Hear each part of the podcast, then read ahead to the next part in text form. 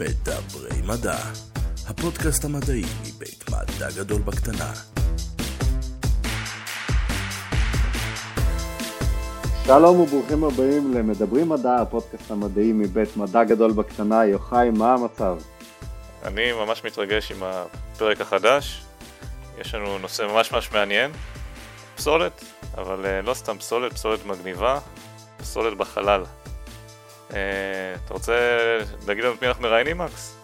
אז לפרק חללי נוסף אנחנו מארחים היום את דוקטור אלעד דננברג, שהוא מרצה במכללה האקדמית להנדסת בראודה במחלקה להנדסת מכונות, וגם הוא כותב תוכן וחבר בעמותת מדע גדול בקטנה, שהיא עמותת הבית שלנו. נושא מעניין, לעתים הוא בכותרות, שומעים עליו מדי פעם, ואנחנו רוצים ללמוד יותר, אז זה הזמן לדבר מדע.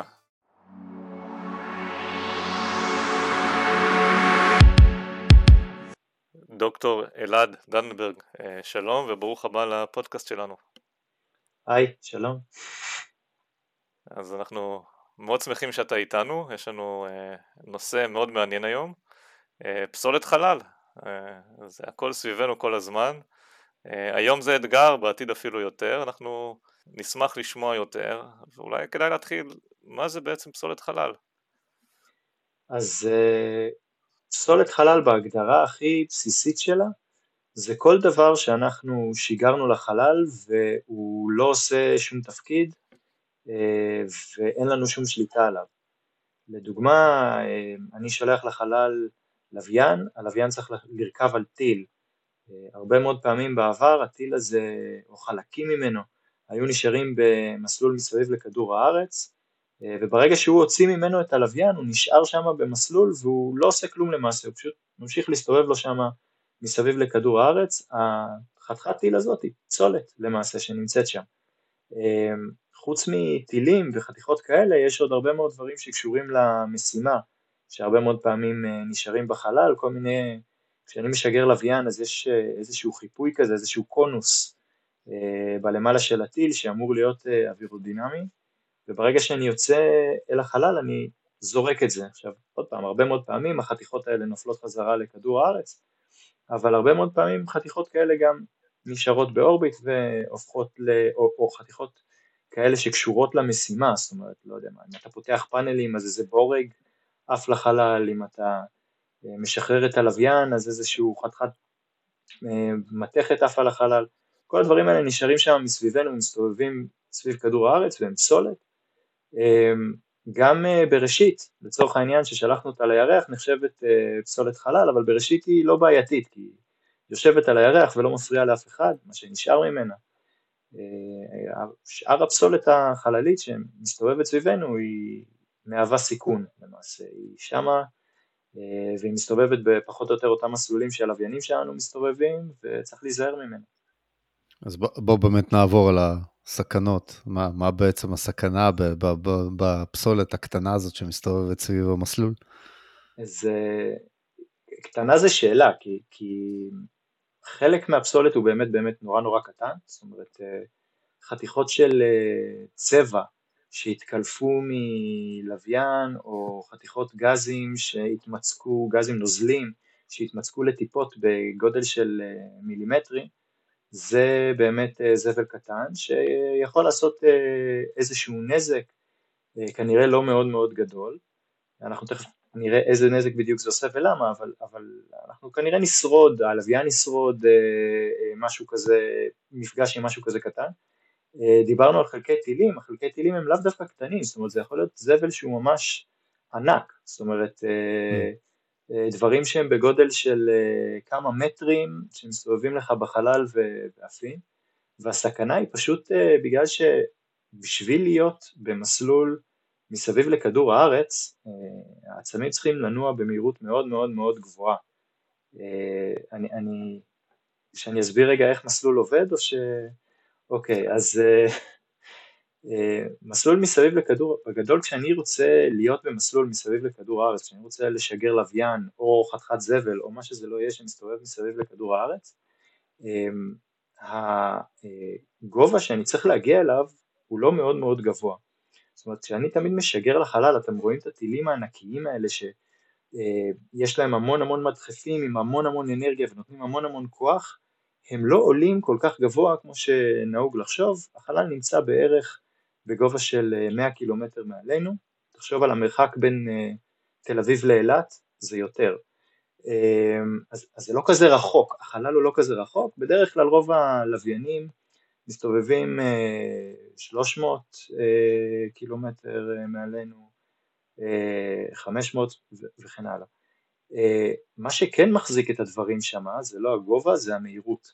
זאת אומרת, ברגע שאני נותן מהירות הצידה מספיק מספיק גדולה, אז מה שזה לא יהיה ששיגרתי אותו עם המהירות הזאת, ומצד אחד יהיה לו מהירות הצידה, מצד שני כוח המשיכה המשך אותו למטה, ואז זה קצת כמו לסובב משהו על חוט, איזה משקולת או משהו כזה.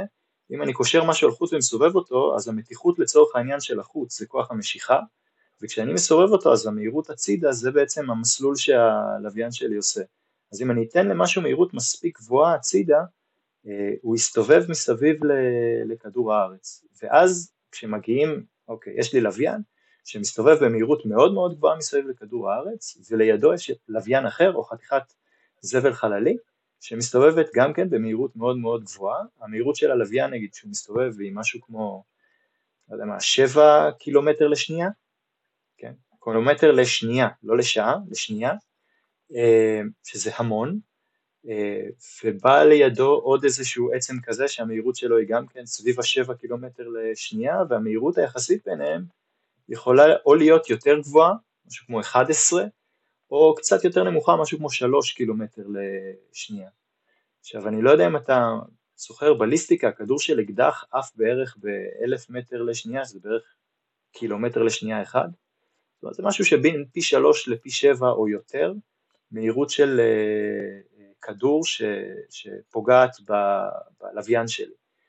ואז, אם יש לי משהו שהוא קטן, לצורך העניין חתיכת טיפת נוזל שהתמצקה, או חתיכת צבע שהתקלפה, שגם משהו קטן, גם עם קצת מסה, זה פשוט יעשה לי חור בלוויין, ואם החור הזה לא יהיה גדול, אז אולי הלוויין שלי ימשיך לתפקד, כאילו מישהו ירה בו, כדור של אקדח.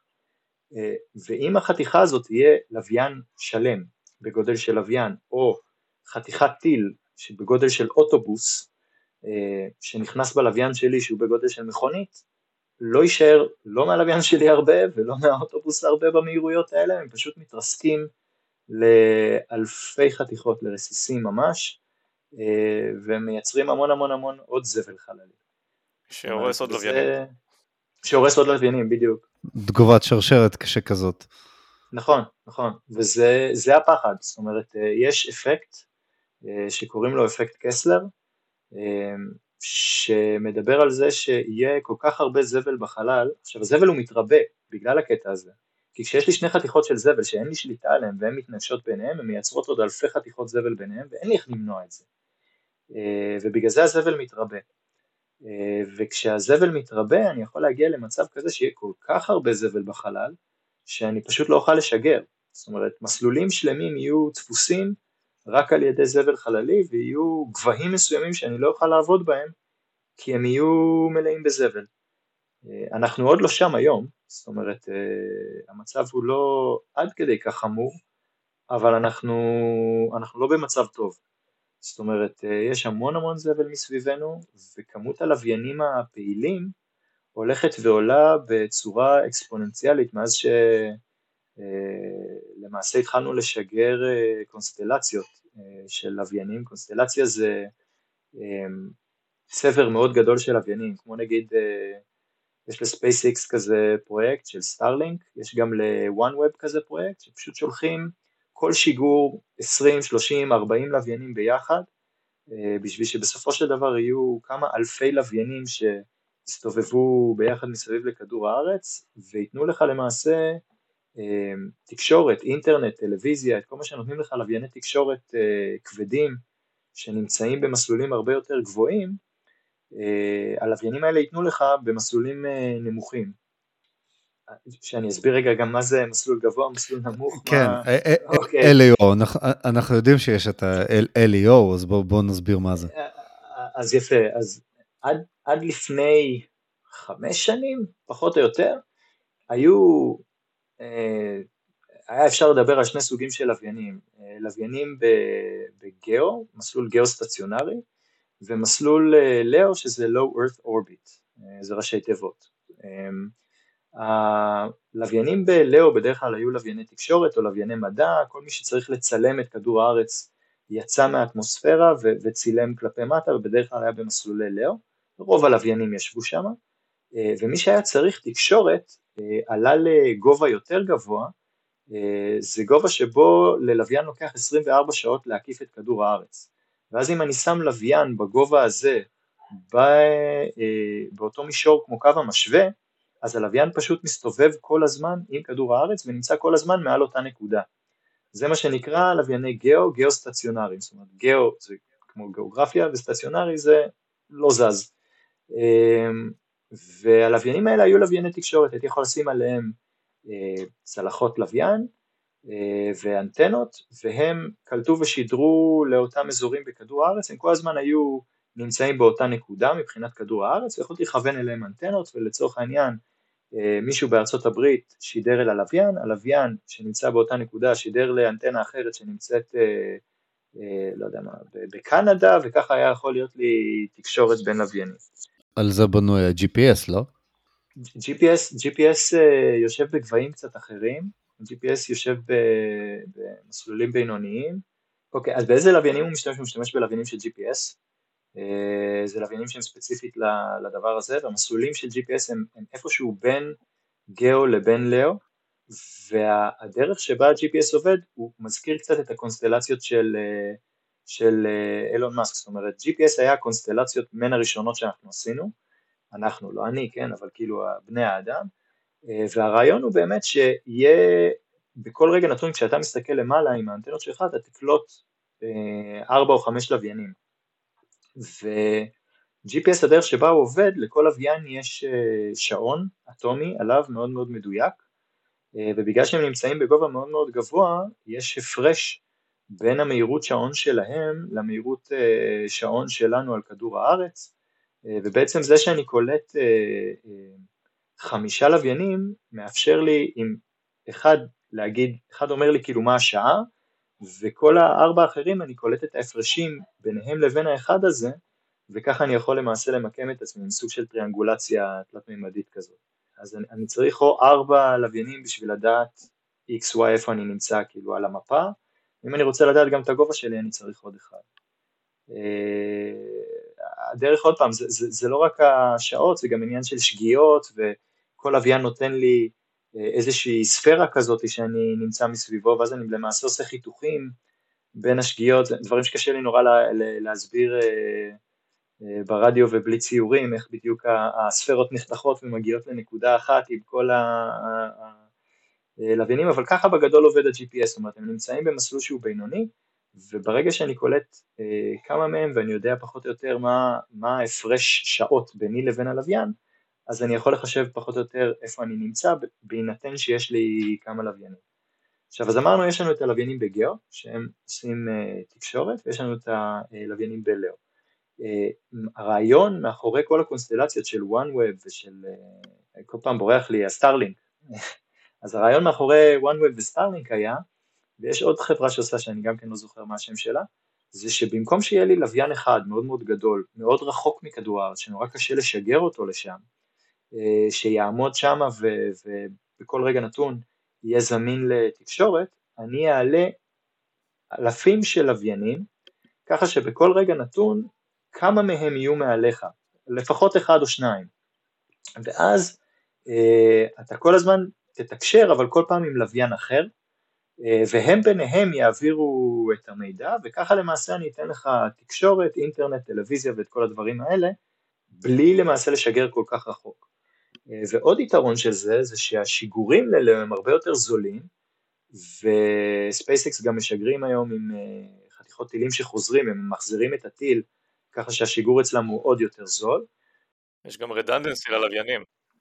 בדיוק, זה בדיוק העניין, ואז בדיוק הם, הם, הם, הם משגרים לוויינים, כשהכמות הלוויינים הלא טובה אצלם, יכולים להרשות לעצמם, לשגר לוויינים ושנגיד עשרה אחוז מהם יהיו לא טובים ויפלו. לרמה כזאת. אז, אז הם, הם פשוט משגרים המון, והרבה מאוד מהלוויינים שלהם באמת לא נכנסים למסלול ולא נכנסים לפעילות ונופלים, והפחד הוא שיש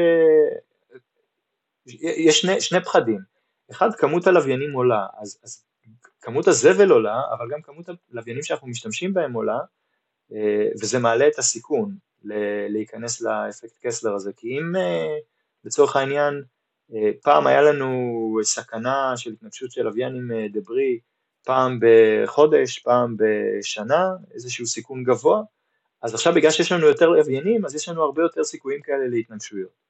דבר שני, הסטארלינק, בגלל שהוא בקונסטלציה, הם כולם באותו גובה פחות או יותר, כולם פחות או יותר באותם מסלולים, הם מהווים סכנה אחד לשני, ואם אחד מהם פתאום נכשל, הוא יכול להפיל איזה כמה סטארלינקים אחרים, וליצור אה, בלגן ואיזה ברוך עם, אה, עם אה, זבל חללי, אה, ו, וכמות הדברים בחלל שיש לנו עולה, בגלל שכמות הלוויינים הפעילים עולה, זאת אומרת, זה, זה לא רק הזבל החללי ש, שעכשיו יש לי להתעסק איתו, יש לי גם המון המון המון לוויינים קטנים של אה, SpaceX ו-OneWeb, ולצערנו גם היו מקרים שבהם SpaceX ו-OneWeb, OneWeb לא, אבל SpaceX לא התנהגו יפה, זאת אומרת יש בחלל כל מיני חוקים של מי אומר שלום קודם, זה שעולה או זה שיורד, אז אם יש שני לוויינים שיש ביניהם סכנת התנגשות, מי מהם זה שמפסיק לעבוד, מי מהם זה שמפסיק לעשות את המשימה שלו, ובעצם מתמרן ובורח מההתנגשות.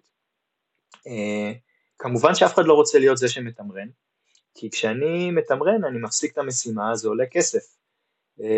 והיה איזה פעם אחת של לוויין מחקר של אסא, אני חושב, סוכנות החלל האירופאית, היה בסכנת התנגשות עם SpaceX, ובגלל שמה שנהוג הוא שהלוויין שהיה במסלול קודם, הוא זה שנשאר במסלול, והלוויין הצעיר הוא זה שמתמרן. ו-SpaceX היו הלוויין הצעיר, והם פשוט אמרו להם, בבקשה תתמרנו, והם נעלמו. זאת אומרת, בהתחלה הם תקשרו ואמרו, כן, אנחנו יודעים, יש סכנה, יש זה, דיברו באימיילים, באיזשהו שלב אמרו להם, אוקיי, אתם הצעירים פה במסלול, בבקשה, לפי הנוהג, תזוזו, והם לא זזו, הם שיחקו צ'יקן עם הסוכנות חלל, ו... ומה שקרה זה שהלוויין הזה, הלוויין מחקר הזה, הוא זה שתמרן, זאת אומרת, הוא זה ששילם פה על, ה... על הדבר הזה, למרות שזה לא נהוג. תמיד אפשר לסמוך על החבר אילון מאסק, כדי שלא ישחק לפי החוקים. כן, אני, אני, עוד פעם, אני לא יודע כמה זה קשור אליו, וכמה זה קשור לעובדה שהם פשוט הם, הם מתפעלים כל כך הרבה לוויינים פה זמנית, שזה עומס וקשה, ועוד פעם, אני לא יודע מה הסיבות, אני רוצה להאשים את אילון מאסק, אבל ככל שיש לך יותר דברים אני בחלל... אני מאשים. אוקיי, אתה תאשים. ככל שיש יותר דברים בחלל, יש לך יותר בעיות, בוא נקרא לזה ככה, בין אם הדברים האלה הם מתפקדים ובין אם לא, בין אם הם משחקים יפה ובין אם לא, ככל שיש יותר דברים, הסיכון עולה, ואנחנו משגרים כרגע הרבה מאוד דברים לחלל במסגרת הפרויקטים האלה. למעשה כמות הלוויינים הפעילים לדעתי שילשה את עצמה תוך משהו כמו שנתיים, זה, זה, זה, זה, זה, זה כמויות מטורפות של לוויינים שיש לנו היום בחלל. איך אנחנו מנסים להתמודד עם הבעיה הזאת? אז קודם כל, כבר ציינת שיש חוקים בחלל של איך מונעים את הבעיה לפחות, נכון? יש, יש הכרה בבעיה, יש איזה ניסיון להתמודד, אבל איך אנחנו מתמודדים עם כל הפסולת חלל ש, שכבר נמצאת שם? יפה, אז, אז לגבי הפסולת חלל, אמרת את המילה חוקים, והמילה חוקים היא בעייתית. כן. כי, כי למעשה אין, אין באמת חוקים בחלל, זאת אומרת, אה, אה, אתה יכול קצת, הדבר הכי קרוב שיש לנו לחלל זה מים בינלאומיים, אה, או משהו בסגנון, זה מקום שאין אף מדינה שאחראית עליו, אה, ואין שם בעצם חוק שתופס מאף אה, אף סמכות, אה, ואז יש הסכמים, ויש אה, נהגים ו, וכל מיני, מסורות, ויש מי שבוחר להישמע למסורות ולנהגים, ויש מי שלא, ויש מי שחתום על ההסכמים ויש מי שלא, ויש מי שחתום על ההסכמים ולא מכבד אותם, ואין שום דרך לאכוף את זה, עכשיו, עכשיו איזה הסכמים יש שמטפלים בזבל חללי? אז בגדול, עוד פעם, אני לא עורך דין של, של, של, של חלל, זה לא התחום שאני מבין בו, אני מתעסק, התעסקתי יותר באסטרודינמיקה ובאיך מתמרנים ובורחים ולא מתנגשים מבחינת המתמטית שלה, איך לחשב את המסלול בחלל, אבל אני מכיר את זה קצת. אז יש אני, אני מיני... חושב שמה שקורה פשוט בעולם, עם איי איי שמחליף עורכי דין, אז עורכי דין, אתם יכולים להיכנס לתחום של עורכי דין של חלל, הוא עדיין פנוי.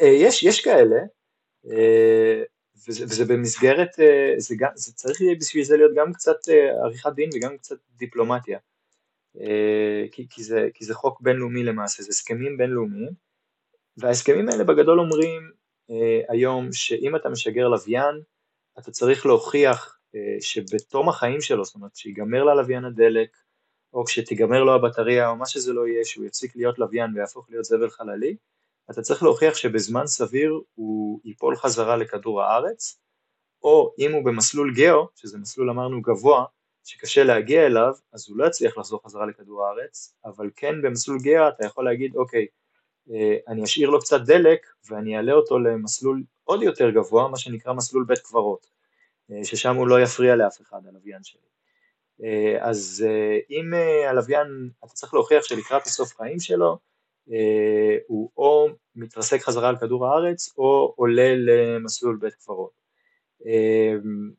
נהוג את הטילים היום כמה שיותר להחזיר חזרה לכדור הארץ, נהוג לקחת סיכון על חיים של בני אדם של אחד לעשרת אלפים, זאת אומרת סיכון שנחשב סיכון סביר לחיי אדם זה אחד לעשרת אלפים או, או יותר נמוך, זאת אומרת באיזה הקשר? בהקשר של, של זבל חללי שנופל, נגיד לפני, הסינים בונים תחנת חלל, והסינים משגרים את המודולים של התחנת חלל שלהם עם טילים מאוד מאוד כבדים, והטילים האלה לא הופכים לזבל חללי, הם חוזרים חזרה לכדור הארץ. הבעיה היא שהטילים האלה חוזרים חזרה לכדור הארץ, מה שנקרא כניסה לא מבוקרת. זאת אומרת, האמריקאים כשיש להם כזה גודל של טיל שאמור ליפול, הסכנה לחיי אדם היא משהו כמו אחד לאלף, שזה פחות מה שמקובל, ובגלל זה האמריקאים אומרים, אוקיי, אנחנו לא ניקח את הסיכונים שלנו, we won't take our chances, והם מפעילים את הטיל, מפעילים עוד קצת דלק, מפעילים עוד כמה מנועים, ודואגים שהפיל, שהטיל ייפול בתוך הים. הסינים לעומת זאת, סיכון של אחד לאלף, זה נראה להם סביר, למרות שעוד פעם הנוהג הוא אחד לעשר אלף, אבל זה, הם לא חתמו על שום דבר, שאומר שזה מה שחייבים לעשות,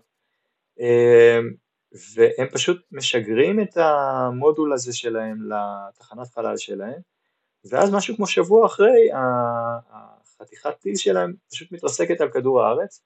אני חושב שלפני שנה בערך, חתיכת טיל כזאת כמעט נחתה על מלזיה, זאת אומרת, אנשים במלזיה ראו ממש חתיכות של טילים נופלות, ובסוף זה נפל בים ליד מלזיה, אבל באותה מידה זה היה יכול ליפול על, על בתים של אנשים, זאת אומרת, זה, זה, זה עניין באמת של, של מזל כבר בשלב הזה, כי זה עבר קילומטרים מעל הראש של המלזים, ואחרי חודש או משהו כזה היה עוד התרסקות כזאת בים, אף אחד לא ראה אותה, זה לא היה קרוב לאנשים, אבל הם, הם פשוט, ככה הם עובדים הסינים.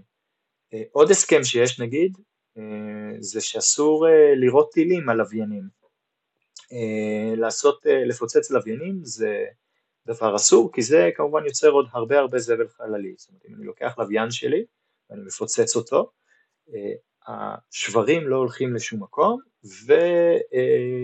ולמעשה אני יצרתי עוד המון המון זבל. וזה מה שהרוסים עשו ממש לא מזמן. נכון, נכון. אז זה התחיל מזה שהסינים עשו ניסוי כזה, והקפיצו את כמות הזבל החללי בצורה מטורפת. לפני איזה שנתיים ההודים עשו ניסוי, אבל ההודים, כולם התרעמו עליהם, אבל ההודים אחר כך אמרו, הנה תראו, והוכיחו בגרפים ודברים כאלה, שמלכתחילה כמות הזבל שהם יצרו זה רק מאות ולא אלפים, כי הם עשו את זה בצורה מבוקרת, והם גם פיצצו לוויין שהיה נמוך יחסית. עכשיו, עוד פעם, זה לא הופך את זה לבסדר, כי האמנה אומרת, לא לפוצץ דברים בחלל, והם פיצצו משהו בחלל. זה שלקח לו חודשיים ורוב הרסיסים דעכו, זה נחמד, אבל זה עדיין לא בסדר, ולאחרונה באמת גם הרוסים, לא רק שהם פיצצו טיל אה, לוויין בחלל, אה, הם גם פיצצו לוויין בחלל שקרוב למסלול של תחנת החלל הבינלאומית, ומה שקרה זה שהאסטרונאוטים בתחנת החלל הבינלאומית נכנסו לכוננות, נכנסו לתוך הקפסולות שלהם שאמורות אה, לקחת אותם חזרה לכדור הארץ, כי הייתה התראה של רסיסים שעפים לכיוון שלהם. כמו שראינו בסרט גרביטי בעצם. בדיוק, בדיוק, זה, זה בדיוק העלילה של הסרט גרביטי. זה... יש לי שאלה אחרי זה על הסרט גרביטי. אפשר לשאול גם עכשיו. עד, עד, עד כמה הסצנה בגרביטי באמת אמינה? הסצנה אמינה. של ההתנגשות. אמינה, אמינה מאוד. זאת אומרת, אה, זה, זה... יש דבר אחד שכאילו הוא לא נכון, שהשברים של הלוויין עפים בצורה הפוכה. זאת אומרת, במקום לעוף ממזרח למערב, הם עפים ממערב למזרח או משהו כזה, או הפוך. מצד שני, אנחנו יכולים להניח שזה לוויין ישראלי, ואז יכול להיות, כי אנחנו משגרים הפוך.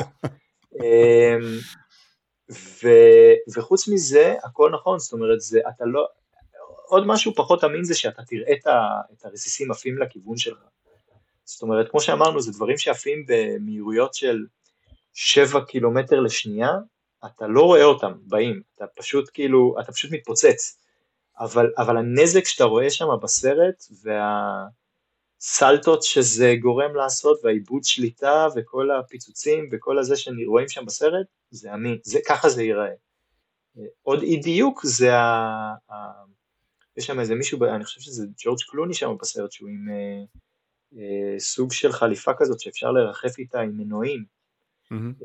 עכשיו אני חושב שיש כזאת, אבל אני די בטוח שאין לה מספיק דלק לשרוד סרט שלם כמו החליפה של ג'ורג' קלוני, אבל, אבל מהבחינה הזאת, עוד פעם, מבחינת רמת דיוק של סרט, אם אני משווה את גרביטי לסרטים כמו נגיד ארמגדון, הוא מאוד מדעי, זאת אומרת הוא, הוא די מדויק, הוא די מאוד מדויק, כן, והסצנה הזאת היא די מאוד מדויקת, והפחד היה לפני אה, כמה חודשים, ש, שפשוט אנחנו הולכים לראות את זה בלייב, אה, ועל אמת, בגלל שהרוסים עשו ניסוי, וה, וה, והרסיסים היו קרובים מדי לתחנת החלל הבינלאומית, וזה היה ממש מלחיץ. אגב, חלק מהרסיסים האלה עדיין, עד היום, חוצים את המסלול של תחנת החלל הבינלאומית, ועד היום, מדי פעם, יש סכנה להתנגשות עם תחנת החלל הבינלאומית, היא פשוט לא גבוהה מספיק בשביל להכניס את האסטרונאוטים עוד פעם לכוננות, אבל, אבל זה רק עניין של זמן. זאת אומרת, עם מספיק סיבובים מסביב לכדור הארץ, הם יתקרבו עוד פעם ועוד פעם את הכוננויות האלה, וזה פשוט אה, ככה, זה הולך להיות המצב עכשיו, זאת אומרת, הם קלקלו את המסלול. תודה אלעד, זה היה חשוב לסגור את הפינה לגבי הסרט, אנחנו שמים פה דגש מאוד מאוד חזק על המדע מאחורי סרטים, היה חשוב לסגור את הפינה הזאת. אנחנו תכף חוזרים לפרק, לפני זה חסות קצרה. בא לכם לשמוע יותר על מדע? עמותת מדע גדול בקטנה מציעה הרצאות מומחים במגוון תחומים מדעיים, יכולות להתקיים בפעילויות העשרה, בתי ספר ובמקומות העבודה. לפרטים או הזמנות, כנסו לאתר האינטרנט דאבליו דאבליו דאבליו נקודה אורג סלש קונטקט מקף אס, וכמובן אם אתם גם רוצים לפרסם אצלנו אתם יכולים לשלוח פנייה לאותה כתובת. ואיך בעצם אנחנו עוקבים אחרי כל אותה פסולת? אתה אמרת שיש התראות בתחנת החלל, נכון. מישהו מסתכל על זה? מה, מה אנחנו עושים בנידון? אז שאלה מצוינת. אז, אז כמו שאמרתי, יש כמה גדלים של זה וחלל, יש את הטיפות מים שהתמחזקו, ויש את החתיכות צבע, ויש דברים מאוד מאוד קטנים, מגדלים שקטנים ממילימטר, מיקרונים ודברים כאלה, עד דברים שהם בגודל של אוטובוס ויותר. אז מה שקורה זה שעל כדור הארץ כרגע יש לנו מקמים ורדארים שפשוט מסתכלים לחלל ומחפשים חתיכות של זבל, והם יכולים לעקוב אחרי כל דבר שגדול מסנטימטר פחות או יותר היום, זאת אומרת תלוי במקם ותלוי ברדאר, אבל כל דבר שהוא פחות או יותר בין סנטימטר, עשר סנטימטר אנחנו כבר יכולים לראות אותו, וכל חתיכה כזאת היא מקוטלגת ועוקבים אחריה ורואים איפה היא נמצאת, ולפי זה אפשר לחשב גם מה הסיכוי התנגשות עם, עם כל לוויין שיש לנו, כי גם הלוויינים אנחנו יודעים איפה הם נמצאים והם מקודלגים ואנחנו יודעים מה קורה איתם. לגבי החתיכות מים והדברים האלה, יש כל מיני משימות שיצאו לחלל וחזרו, כמו מעבורת החלל שהייתה שם וחוזרת, כל מיני שיגורים של דרגון ודברים כאלה. וכל אחד כזה שיוצא וחוזר, סופג הרבה מאוד פעמים נזקים כאלה, חתיכות של דברים מיקרונים פוגעים בו ומנקבים אותו ועושים כמו חורים של סיכה כאלה קטנים בלוויין, בחללית, במה שזה לא יהיה, ואחרי שהדבר הזה חוזר מנתחים את זה, ואז כמו, קצת כמו במזג אוויר, אומרים אוקיי, פה באזור הזה יש לנו ענן של זבל חללים מיקרוני, ואנחנו יודעים פחות או יותר מה המהירות שבה הוא פגש את החללית שלנו, כי אנחנו רואים מה הגודל של הנזק, ועושים איזשהו מודל, כמו מודל מזג אוויר כזה, של לאן הזבל הזה הולך להסתובב, ולפי זה אנחנו יודעים לתכנן משימות, כשעל זה אין אזהרות ממש, זאת אומרת, בדרך כלל, אתה, אתה, או שאתה יודע שאתה נמצא במסלול ש, שיש בו כאלה סכנות, ואז אתה בונה את הלוויין שלך ככה שאם הוא ייפגש עם החלקים המיקרונים האלה, הנזק לא יהיה גדול מדי, או שלא, ואז אתה פשוט לא אכפת לך מזה. מה זאת אומרת? האם התחילו כבר למגן לוויינים בצורה כזאת או אחרת בפני הנזקים האפשריים? כן, כן. זאת אומרת, אתה, אחד הדברים הכי פשוטים שאתה יכול לעשות זה פשוט לשים פלטות אחת אחרי השנייה, כשחתיכה כזאת היא פוגעת בפלטה אחת היא מאבדת אנרגיה, ואז היא פוגעת בפלטה השנייה יותר לאט, יותר לאט, וככה היא לא תגיע לשום דבר קריטי בלוויין. עכשיו עוד פעם, זה מקומות מאוד ספציפיים, זה מסלולים מאוד ספציפיים, שאתה יודע שיש לך שם מודל של סכנה, רוב האזורים הם לא כאלה, רוב המשימות הם לא כאלה, ואתה לא, אתה לאו דווקא לוקח את זה בחשבון.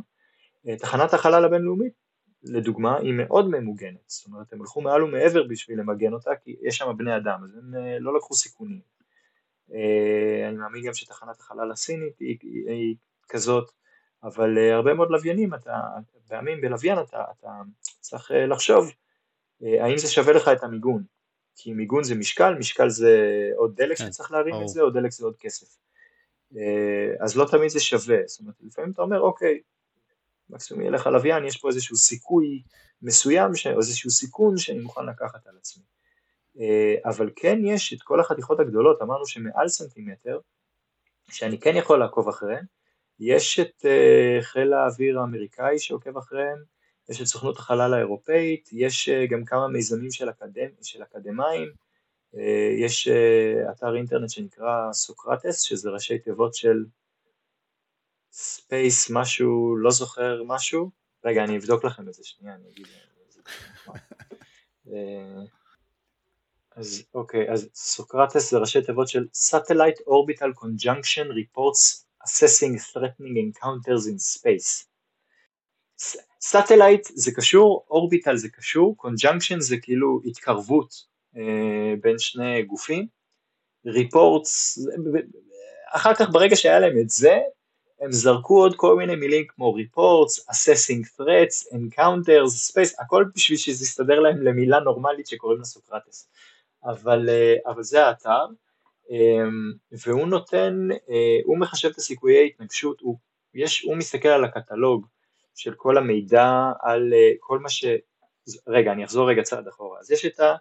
את נאסא, שעוקבת אחרי ספייס דברי, ובעצם כל דבר שנמצא שם ומפרסמת את המידע, היא משתפת את זה עם הסוכנות חלל האירופאית, שגם כן משתפת את המידע שהיא אוספת, יש גם רוסים וסינים שעוקבים, בסופו של דבר יש קטלוג אצל, אצל נאסא, ש...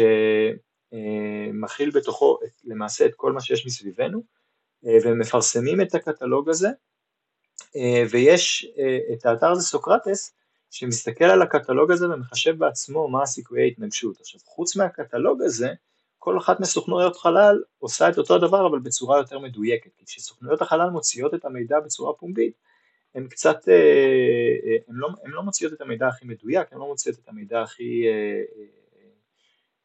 ממש מה שהם מדדו, לא את המודלים הכי מדויקים, יש איזה מודל כזה שהוא לשימוש ציבורי שהוא קצת פחות מדויק, וכל אחת מהסוכניות חלל למעשה מתחזקת איזשהו מעקב כזה, אחרי, בעיקר אחרי הלוויינים שלה ומה שבסביבה שלהם, וארצות הברית גם נותנת שירותי, חיל האוויר האמריקאי נותן שירותים כאלה של, ברגע שהוא רואה חתיכת זבל חללי שמתקרבת ללוויין שהיא יודעת שהוא פעיל, אז היא מודיעה לה, לאותו מפעיל לוויין, תשמע, אנחנו חישבנו שביום זה וזה, כך וכך הולכת להיות ההתנגשות, ויש גם הרבה מאוד התנגשויות שאפשר, גם חובבים יכולים לראות באתר סוקרטס, שמפעילים אותו חבורה של אקדמיים, סוג של בהתנדבות.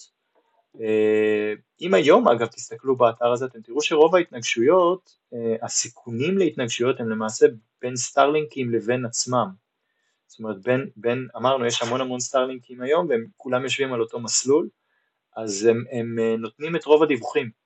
זאת אומרת, אתם תראו הרבה מאוד דיווחים על התנגשות, שזה פשוט סטארלינק מספר אחת שלוש שש שמונה עם סטארלינק שתיים אפס שלוש ארבע. האם, האם היום, עם כל הידע שכבר יודע, יודעים על, ה, על הדבר הזה של ההתנגשויות ועל הזבל בחלל, כשמשגרים היום סטארלינקים את כל הצבירים האלה, הם הצבירים האלה לא מתוכננים לפנות את המסלול, או להתרסק על כדור הארץ, או לפנות אותם למסלול גבוה יותר? כן, כן, כן, הם, הם, הם כן, הם מתוכננים. אוקיי. זאת אומרת, מה ש... הם מתוכננים להיות כאלה, הם, הם כאילו מתוכננים בהתאם ל... ל... ל... לאותם הסכמים, האמריקאים כן אוכפים על המשגרים שלהם את, ה, את ההסכמים האלה, והסטארלינקים מוכחים שכשהם מסיימים את החיים שלהם, הם נופלים ומתרסקים על כדור הארץ. Mm. Uh, הבעיה מה קורה, כל עוד לא, זאת אומרת, יש לי פשוט המון המון לוויינים מתפקדים שם, uh, ו- והם כל הזמן מהווים סכנה אחד לשני ולעצמם, mm-hmm. ולכל מי שמסביבם, כי הם עוד פעם, כי הם פשוט יש המון מהם. אז... כן. Uh, Uh, בעצם השאלה שעולה לי, האם יש דרך לנקות את אותה פסולת, לעשות איזה תוכנית, uh, אני יודע מה, נקה את האגם רק בחלל? Uh, זו שאלה מצוינת. Uh, אז קודם כל, יש כל מיני תוכניות, זאת אומרת, עוד פעם, זה בעיקר דברים שהאקדמיים עשו, uh, ניסו לי, לפתח כל מיני טכנולוגיות שיאפשרו לנו לנקות את כל הזבל החללי הזה שיש לנו מסביבנו. דיברו על נגיד לייזרים שהנהירה מכדור הארץ בצורה מאוד מאוד מרוכזת על לוויינים שטסים, ובעצם הלייזר יחמם אותם, ייתן להם אנרגיה ויעט אותם, את אותם לוויינים, ואז בגלל שהם מעטים בעצם, אז הם נופלים יותר קרוב לכדור הארץ, באיזשהו שלב ייכנסו לאטמוספירה ויסרפו. אבל הטכנולוגיה הזאת היא דורשת גם שמיים בהירים וגם לייזרים בעוצמות מטורפות, ואף אחד לא הולך לשים על זה כסף, או לפחות לא נראה שהולכים לעשות את זה כרגע. דיברו על לשלוח לוויינים לחלל, שיהיה להם יכולת לראות, לזרוק רשת, ואז לתפוס לוויין אחר ברשת, וברגע שהוא תפס לוויין אחר ברשת, הוא יכול להעט בעצמו, להפעיל מנועים להעט, לא לוויין, בוא נגיד, הוא תפס ברשת חתיכת זבל, כן? ואז הוא מפעיל את המנועים שלו מעט ביחד עם הלוויין שברשת, והם שניהם נופלים בחזרה לאטמוספירה ונשרפים. דובר גם, אבל אז הבעיה עם זה, זה שאני מבזבז לוויין אחד עבור חתיכת זבל אחת. כן. ויש לנו, אמרנו, המון המון חתיכות זבל בחלל, אני לא יודע אם אמרנו, אבל אנחנו עוקבים, חתיכות שהן גדולות מסנטימטר, אחרי משהו כמו שלושים ארבעים אלף חתיכות, והחתיכות הקטנות יותר יש מיליונים, זאת אומרת, זה, זה כמויות אדירות, אז אם אני רוצה עכשיו שלושים ארבעים אלף לוויינים להוציא עם רשת שיורידו, זה לא, לא, לא פיזבילי. אותו דבר גם יש טכנולוגיה של צלצל, אני פשוט יורה כאילו חץ כזה, עם חוט, שתופס לוויין, וגם זה לא טוב, כי גם זה טוב אחד על אחד, כאילו, זה לא רציני.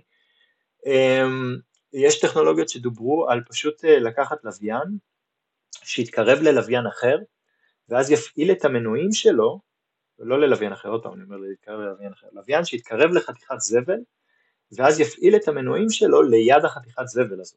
כשלוויין מפעיל מנועים, הוא זורק החוצה גזים, והרעיון הוא שהוא כאילו יזרוק החוצה גזים על החתיכת זבל הזאת, הגזים יפגעו בחתיכת זבל ויסיטו אותם המסלול שלה, יגרמו לה להאט, ואז היא תיפול. ואז במצב כזה אני יכול בעצם עם לוויין אחד להפיל כמה חתיכות זבל.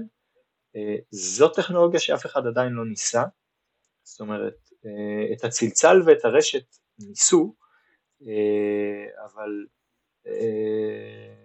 לא, לא באמת על חתיכות זבל, זאת אומרת, לקחו איזשהו לוויין קיובסט כזה, קטן, ששיגרו בעצמם, ואז לקחו עוד לוויין קיובסט ותפסו אותו עם רשת נגיד.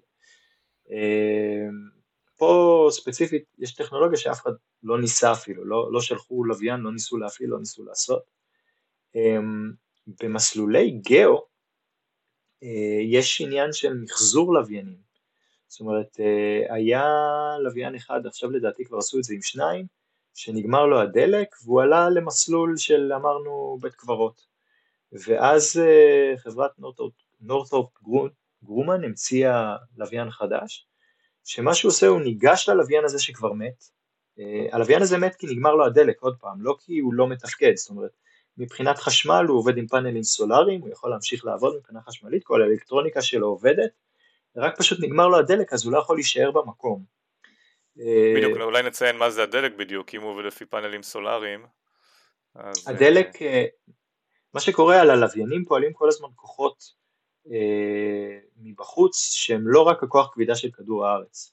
הירח מושך אותם, השמש, יש להם כל מיני שערות שמש והיא דוחפת אותם, כל מיני דברים כאלה, מטאוריטים קטנים, יכולים טיפה להזיז אותם מהמסלול שלהם, כל מיני דברים כאלה שלא צפויים, מסיתים אותם קצת מהמסלול שלהם, ולאורך זמן התזוזות הקטנות האלה מצטברות, והלוויין זז. ואמרנו שהלוויינים בגאו, לוויינים שאמורים כל הזמן להישאר מעל אותה נקודה, אם, הם, אם השקיעה שלהם מצטברת, הם בעצם נודדים ועוזבים את הנקודה שלהם. אז יש להם דלק שפשוט מחזיר אותם לאיפה שהם אמורים להיות. ובגלל זה לוויין בדרך כלל מסוגל לעבוד בערך משהו כמו חמש שנים, כי הדלק שלה, מה שנקרא סטיישן קיפינג שלה, לעמוד במקום, להחזיר אותו כל הזמן למקום, מחזיק לו בערך חמש שנים. עכשיו, יש לוויין... טכנולוגיות תדלוק, אז נוכל להעריך. אי אפשר להזיז אותו עם האנרגיה הסולארית, עם הסוללות שהוא מקבל מהאנרגיה הסולארית? כן ולא. יש היום מנועים שעובדים על חשמל, בגדול, אני לא מומחה להנאה, אז, אז אני פה קצת, אני, אני אומר דברים בצורה מאוד מאוד מאוד כללית, ויכול להיות שהיא גם לא מאוד מדויקת, אבל בגדול, יש איזשהו מוט של איזושהי מתכת, ובעזרת חשמל, יוצרים כמו בריתוך איזשהו מין קשת חשמלית כזאת, שמתיחה את המתכת הזאת, ומשחררת אלקטרונים או פוטונים, ויורה אותם החוצה, אחורה. והפוטונים האלה שעפים אחורה, למעשה דוחפים את הלוויין קדימה. זה מאוד דומה לדלק, הדלק הרגיל שלוויין עובד עליו, זה איזשהו גז או שני גזים, שנדחף אחורה, בדרך כלל מתפוצץ ונדחף אחורה, ואז כשהגז עף אחורה, הוא דוחף את הלוויין קדימה.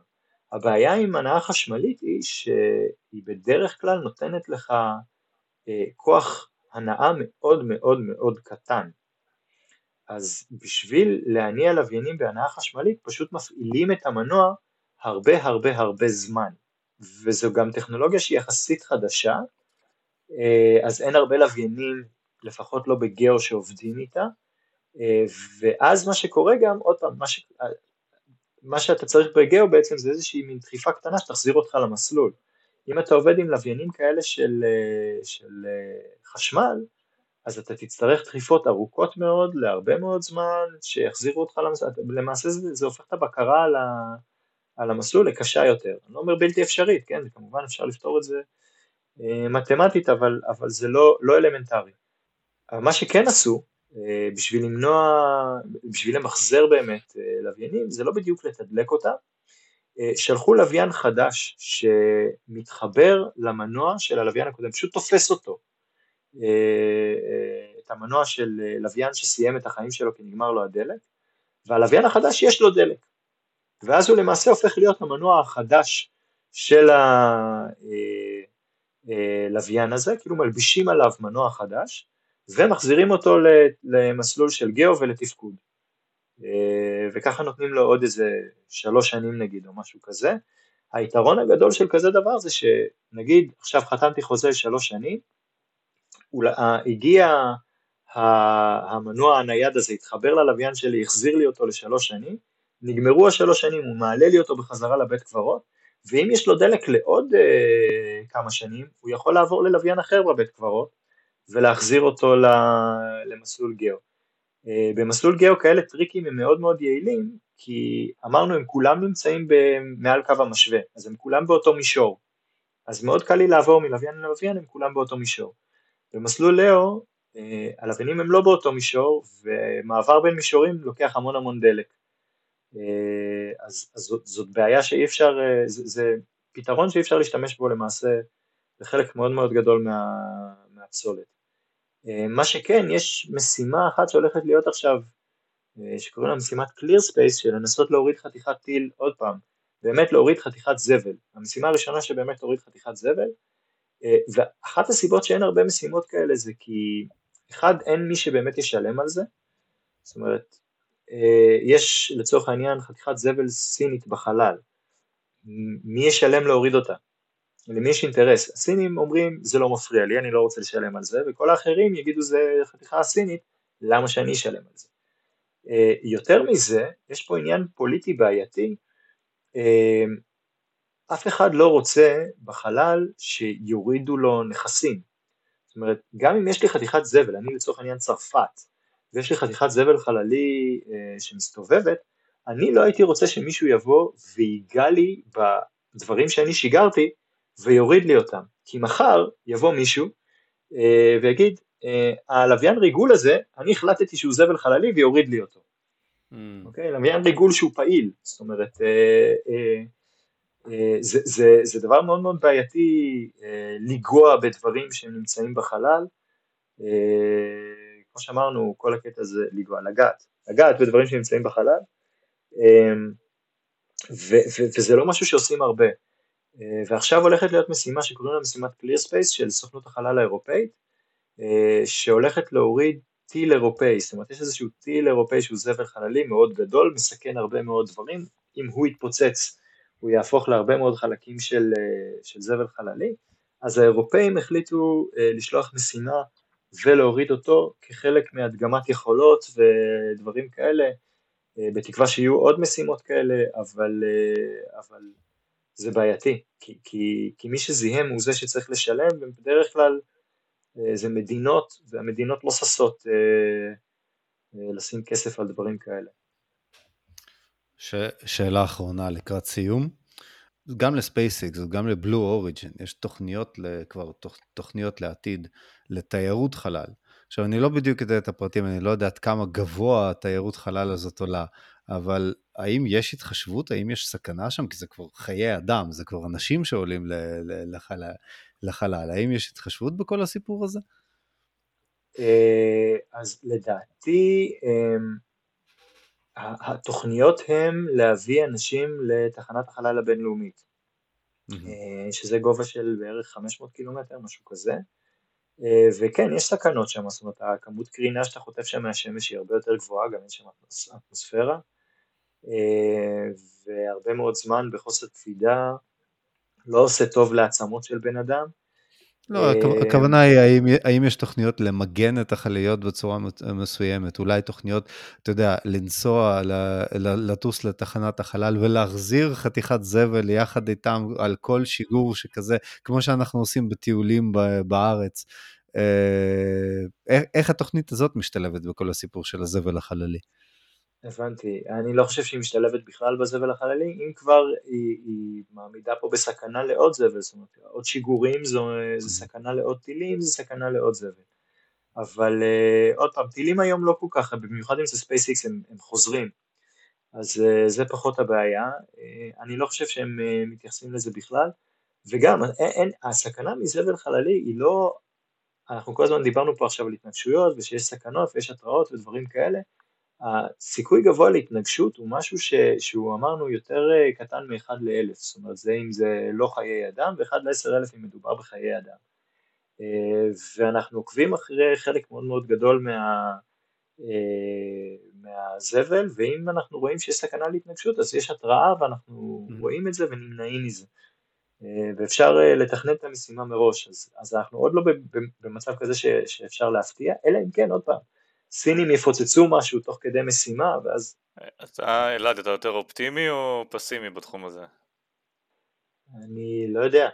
אני, אני, אני אגיד לך מה, אני אופטימי כי אני יודע שהמצב כרגע הוא, הוא לא נורא, אבל אני פסימי כי אני מכיר בני אדם, לדעתי עד שלא נגיע למצב קטסטרופלי, אף אחד לא באמת יעשה עם זה שום דבר. זאת אומרת, כל עוד אין כסף בלנקות את החלל, אני לא רואה שמישהו מנקה את זה, מה שכן, כמות הזבל החללי, עוד פעם, בעקבות האמנות קצת נבלמה, הבעיה היא הניסויים, הסיני, הזה, ההתנגשויות של זבל עם עצמו, ודברים כאלה, אבל הכמות היא כן עולה, אבל אני, אני לא חושב שיש לנו עדיין מה לדאוג מזה, זאת אומרת, מי שבעיקר דואג זה מפעילי הלוויינים, זה עושה את החיים שלהם מאוד מאוד קשים, אבל אני, אני לא עד כדי כך מודע, זאת אומרת, יש עוד מה לעשות. טוב, זה, אני, אני חושב שיש זה עוד הרבה מה ללמוד ולפתח את התחום, ואנחנו רק נגענו ממש בקצה הקרחון. אני רוצה, אלעד, להגיד לך תודה על הרעיון ממש ממש מעניין, ואני רוצה להזכיר למאזינים שלנו שאם אתם אוהבים את מה שאתם שומעים, אנחנו מאוד נשמח אם תיכנסו לפטריון שלנו ותשימו כמה שקלים או, או דולרים או גם ביטקוין, גם עובד, שיעזור לעמותת מדע גדול בקטנה להמשיך את הפעילות המדעית ולהנגיש את הידע לציבור הרחב. ואם אתם אוהבים את, ה, את התכנים, בבקשה תשתפו עם החברים שלכם ותעשו אה, סאבסקרייב. אז עד הפרק הבא, אנחנו אה, נשתמע. תודה רבה.